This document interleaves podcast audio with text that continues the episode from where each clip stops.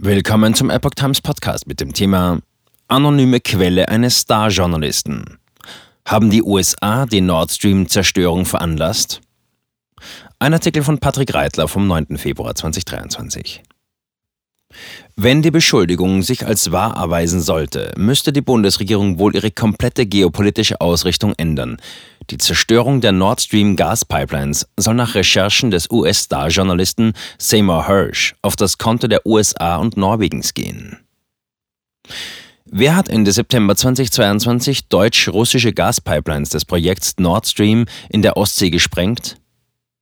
Die amerikanische Reporterlegende Seymour Hirsch, 85, hat die Vereinigten Staaten von Amerika und Norwegen als Hauptverantwortliche für die drei Explosionen ausgemacht, die zu insgesamt vier Lecks in den Röhren der Nord Stream Trassen 1 und 2 geführt hatten. Hirsch beruft sich in einem Blog-Eintrag, wie Amerika die Nord Stream Pipeline ausschaltete, allerdings nur auf eine einzige anonyme Quelle mit direkter Kenntnis der operativen Planung aus dem Machtapparat der USA. Den Befehl dazu soll angeblich US-Präsident Joe Biden erteilt haben. Washington streitet jede Beteiligung ab. Aus Norwegen ist noch keine Reaktion bekannt. Pläne schon seit Dezember 2021? Nach Hirschs Bericht, den er bislang lediglich auf seinem Internetblog veröffentlichte, soll sich der größte Anschlag auf die deutsche Energieinfrastruktur seit dem Zweiten Weltkrieg wie folgt abgespielt haben.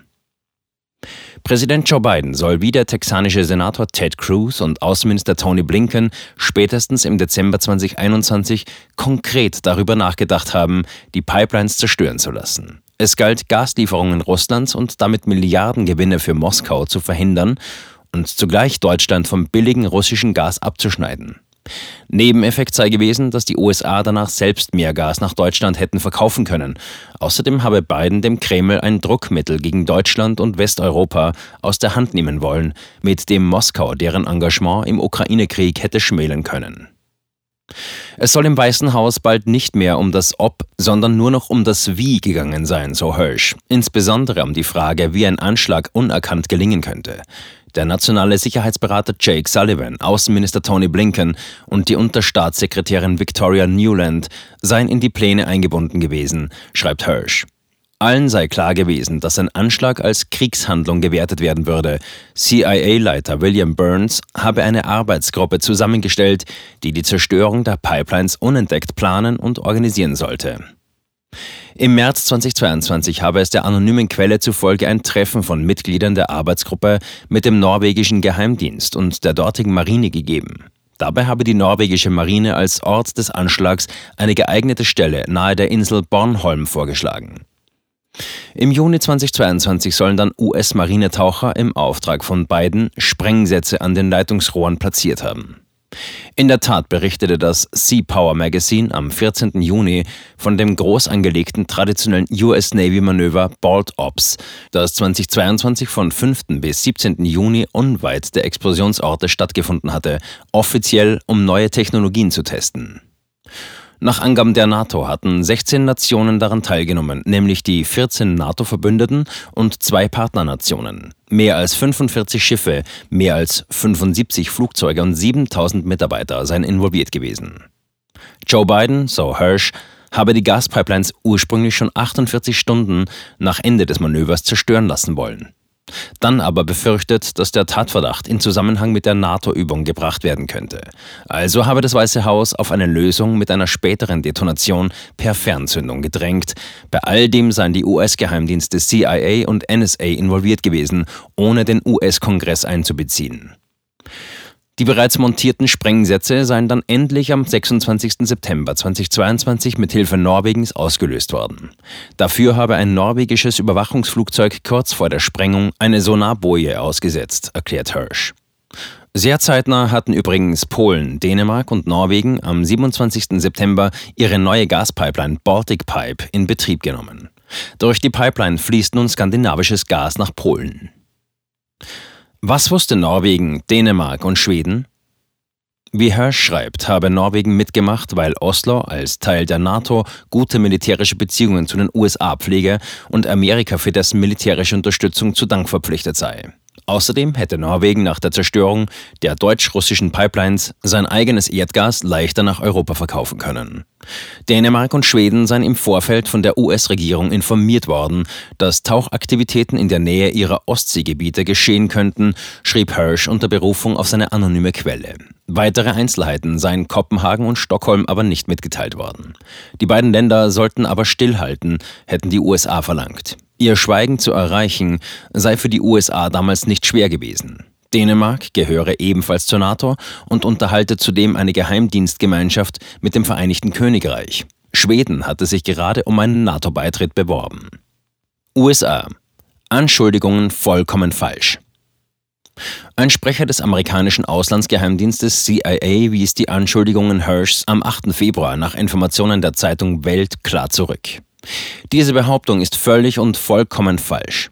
Die Sprecherin des Nationalen Sicherheitsrates, Adrienne Watson, sagte, die Darstellungen Hirsch seien absolut falsch und eine vollständige Erfindung. Auf ähnliche Schuldvermutungen, die wie Hirsch von einer US-amerikanischen Urheberschaft der Sprengungen ausgegangen waren, hatte das Weiße Haus schon früher mit dem Hinweis auf russische Desinformation reagiert.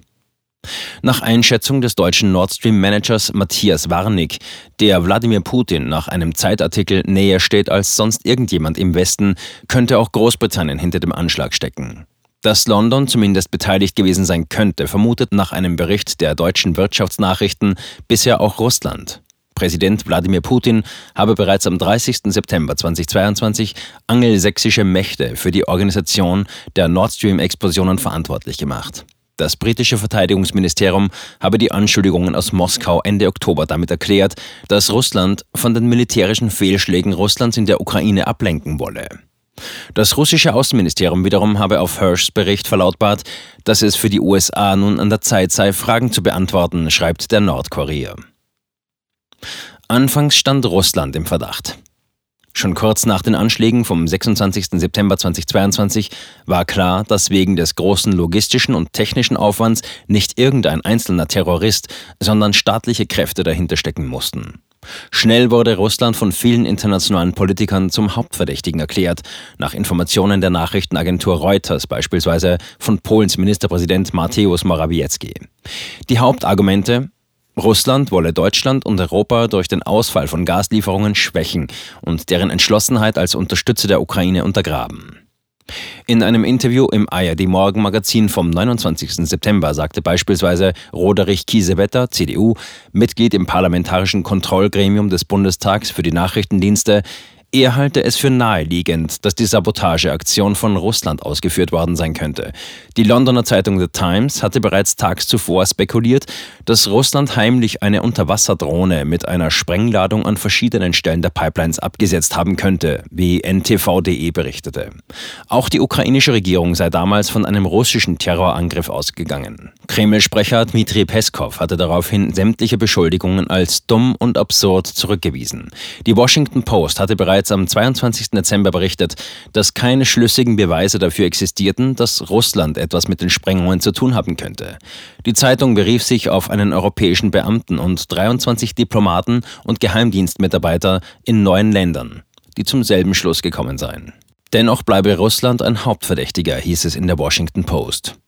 Anderthalb Monate später liegen dem deutschen Generalbundesanwalt Peter Frank allerdings noch immer keinerlei Belege für eine Tatbeteiligung Russlands vor.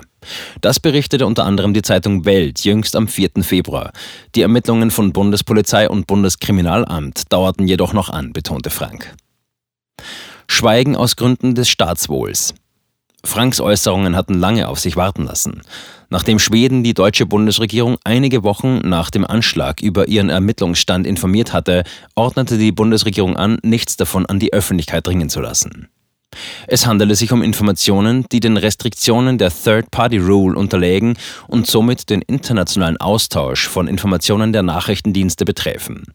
Weitere Auskünfte können aus Gründen des Staatswohls nicht, auch nicht in eingestufter Form erteilt werden, lautete die Antwort der Bundesregierung auf eine entsprechende Anfrage des linken Bundestagsabgeordneten Zaklin Nastic. Auch die AfD hat am 1. November eine kleine Anfrage an die Ampelregierung gestellt. Nach Informationen von linkezeitung.de verweigerte die Regierung die Antwort auf 18 von 55 AfD-Fragen, berief sich abermals auf ihr Geheimhaltungsinteresse. Was spricht nun für die Täter bzw. Mittäterschaft der USA? Nach Informationen verschiedener Medien so einiges, wenn man den Grundsatz Cui bono, wem nützt es, beherzigt.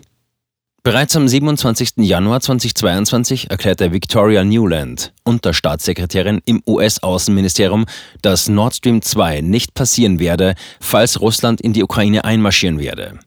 Das berichtet das Online-Portal U-Watch. US-Präsident Joe Biden hatte am 7. Februar während eines Besuchs von Bundeskanzler Olaf Scholz in Washington angekündigt, dass es kein Nord Stream 2 mehr geben werde, wenn Russland in die Ukraine einmarschieren würde. Wir werden dem ein Ende bereiten, versprach Biden laut FAZ.net. Zwei Tage vor Beginn des Ukraine-Kriegs, nämlich am 22. Februar, stoppte die Bundesregierung das Genehmigungsverfahren der brandneuen Pipeline NS2 offiziell als Reaktion auf die Anerkennung der Unabhängigkeit der Separatistengebiete in der Ostukraine durch den russischen Präsidenten Wladimir Putin. Am Tag nach der Sprengung, nämlich am 27. September, soll der polnische EU-Abgeordnete Radek Sikorski ein Foto des aufgewühlten Meeresspiegels mit den Worten Danke USA getwittert haben. Kurz darauf soll er den Tweet wieder gelöscht haben. Sikorski sei mit der Atlantic-Redakteurin Anne Applebaum verheiratet, berichtet U-Watch. Beide gelten als Hardliner im Ukraine-Krieg. US-Außenminister Anthony Blinken nannte den Anschlag am 30. September 2022 laut U-Watch eine enorme Chance, die Abhängigkeit von russischer Energie ein für allemal zu beseitigen und damit Wladimir Putin die Instrumentalisierung der Energie als Waffe zu nehmen, um seine imperialistischen Pläne voranzutreiben. Der international bekannte Hacker Kim Dotcom Schmitz setzte am 30. Oktober laut Express.at einen Tweet ab, in dem er behauptete, die ehemalige britische Premierministerin Liz Truss habe kurz nach den Explosionen eine Nachricht an US-Außenminister Blinken abgesetzt. Der Inhalt habe It's done, es ist erledigt gelautet. Hirsch berichtet, dass Unterstaatssekretärin Victoria Newland erst Ende Januar 2023 bei einer Anhörung des Ausschusses für Auswärtige Beziehungen des US-Senats betont habe, wie zufrieden sie darüber sei, dass nun ein Stück Metall auf dem Meeresgrund liege. Who done it? Wie in einem Agatha Christie-Krimi. Unstrittig ist, dass sowohl die USA als auch Norwegen, Schweden, Dänemark, Polen, Großbritannien, die baltischen Länder und nicht zuletzt die Ukraine, womöglich auch andere Länder teils unterschiedliche, teils ähnliche Interessen daran gehabt haben könnten, dass die Nord Stream Gaslieferungen nach Deutschland grundsätzlich verhindert werden. Das bestätigte unter anderem das Schweizer Portal Watson CH bereits kurz nach den Explosionen. Auch die Grünen hatten sich für das Energiewendeland Deutschland stets gegen die Gaspipelines stark gemacht. Noch im Oktober 2021 wollte Außenministerin Annalena Baerbock die Inbetriebnahme verhindern, wie beispielsweise der NDR berichtete. Später gab sich Baerbock allerdings kompromissbereiter, bevor Kanzler Scholz das Projekt im Februar 2022 schließlich doch auf Eis legte. Am 26. September 2022 wurden in der Ostsee Fakten geschaffen. Russland dagegen hätte nicht nur Deutschland und Europa, sondern auch sich selbst damit geschadet, denn die Röhren gehören auch Russland und der Absatzmarkt Deutschland gilt als lukrativ. Nach Informationen der deutschen Wirtschaftsnachrichten wären die über 1200 Kilometer langen unterseeischen Leitungen von Nord Stream 1 und 2 in inaktivem Zustand in der Lage, 110 Milliarden Kubikmeter Gas pro Jahr nach Deutschland zu liefern. Das entspreche über 50 Prozent der normalen russischen Gasexportmengen. Heute wäre grundsätzlich nur noch ein einziger NS2-Strang technisch in der Lage, Gas von Russland nach Deutschland zu transportieren. Doch sowohl Deutschland als auch Russland lehnen eine Lieferung inzwischen strikt ab. Der Gegnerschaft im Ukraine-Krieg wegen. Zuletzt hatte Wladimir Putin Deutschland Mitte Oktober 2022 angeboten, Gas über eine noch intakte NS2-Leitung zu liefern. Zur Person. Wer ist Seymour Hirsch? Seymour Myron Hirsch, genannt Cy, Jahrgang 1937, erlangte als investigativer Journalist 1969 internationalen Ruhm wegen seiner Berichterstattung zu den Verbrechen der US-Armee im Massaker von My Lai während des Vietnamkrieges. Dafür erhielt Hirsch 1970 den Pulitzer-Preis, die wichtigste Ehrung im amerikanischen Journalismus überhaupt. 2004 half Hirsch mit, Folterungen im irakischen Abu Ghraib-Gefängnis aufzudecken, die durch Angehörige des US-Militärs während des dritten Golfkrieges stattgefunden hatten. Hirschs Gegner bemängeln nach Angaben des Nordkurier vor allem den freizügigen Rückgriff auf anonyme Quellen, denen sich der Reporter zuweilen bedient. Viel Kritik erntete nach Angaben der Welt auch ein Artikel Hirschs aus dem Jahr 2013, in dem er in Frage gestellt habe, dass die syrische Regierung für einen tödlichen Giftgaseinsatz verantwortlich war.